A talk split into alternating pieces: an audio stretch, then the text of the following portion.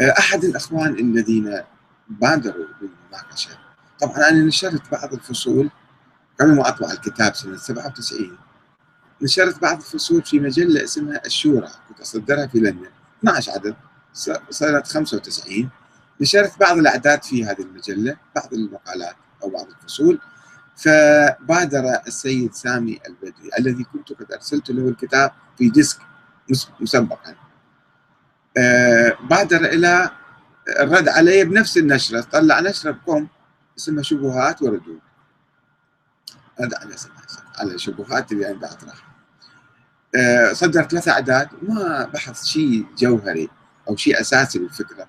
كان يدور منا على الهوامش على الهوامش وكذا. قلت له هذا مو بحث يعني. متى ترد أنت؟ رد شيء على صلب الموضوع. لا تروح لي منا ومنا الأشياء البسيطة الجزئية. المهم في الحلقة الرابعة أصدر حلقة رابعة آه، كتب فيها بعض الأشياء المهمة وأنا الآن أعرضها بخدمتكم. وشوفوا شنو آه، كاتب السيد.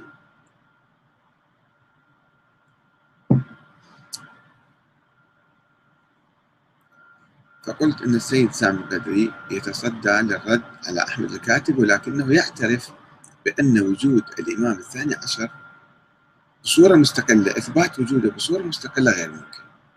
كما علماءنا السابقين كلهم قالوا مو أول واحد هو يقول. بس هو يعني الكلام ماله يلف ويدور. يعني مرة يقول لا هذا مجمع عليه ثابت كل علماءنا قالوا طيب على شنو قالوا؟ استندوا على ماذا؟ أدلة عقلية ولا أدلة تاريخية؟ بالدليل التاريخي هل تستطيع أن تثبت وجود ولد للإمام الحسن العسكري؟ مو بالأحاديث. الأحاديث تفبرك بالآلاف بالملايين. بسهولة واحد يفبرك أحاديث. عن فلان عن فلان عن فلان قال رسول الله كذا. عن فلان عن فلان قال الإمام الصادق كذا. هذا ما يفيد. هذا ما يمشي عندنا.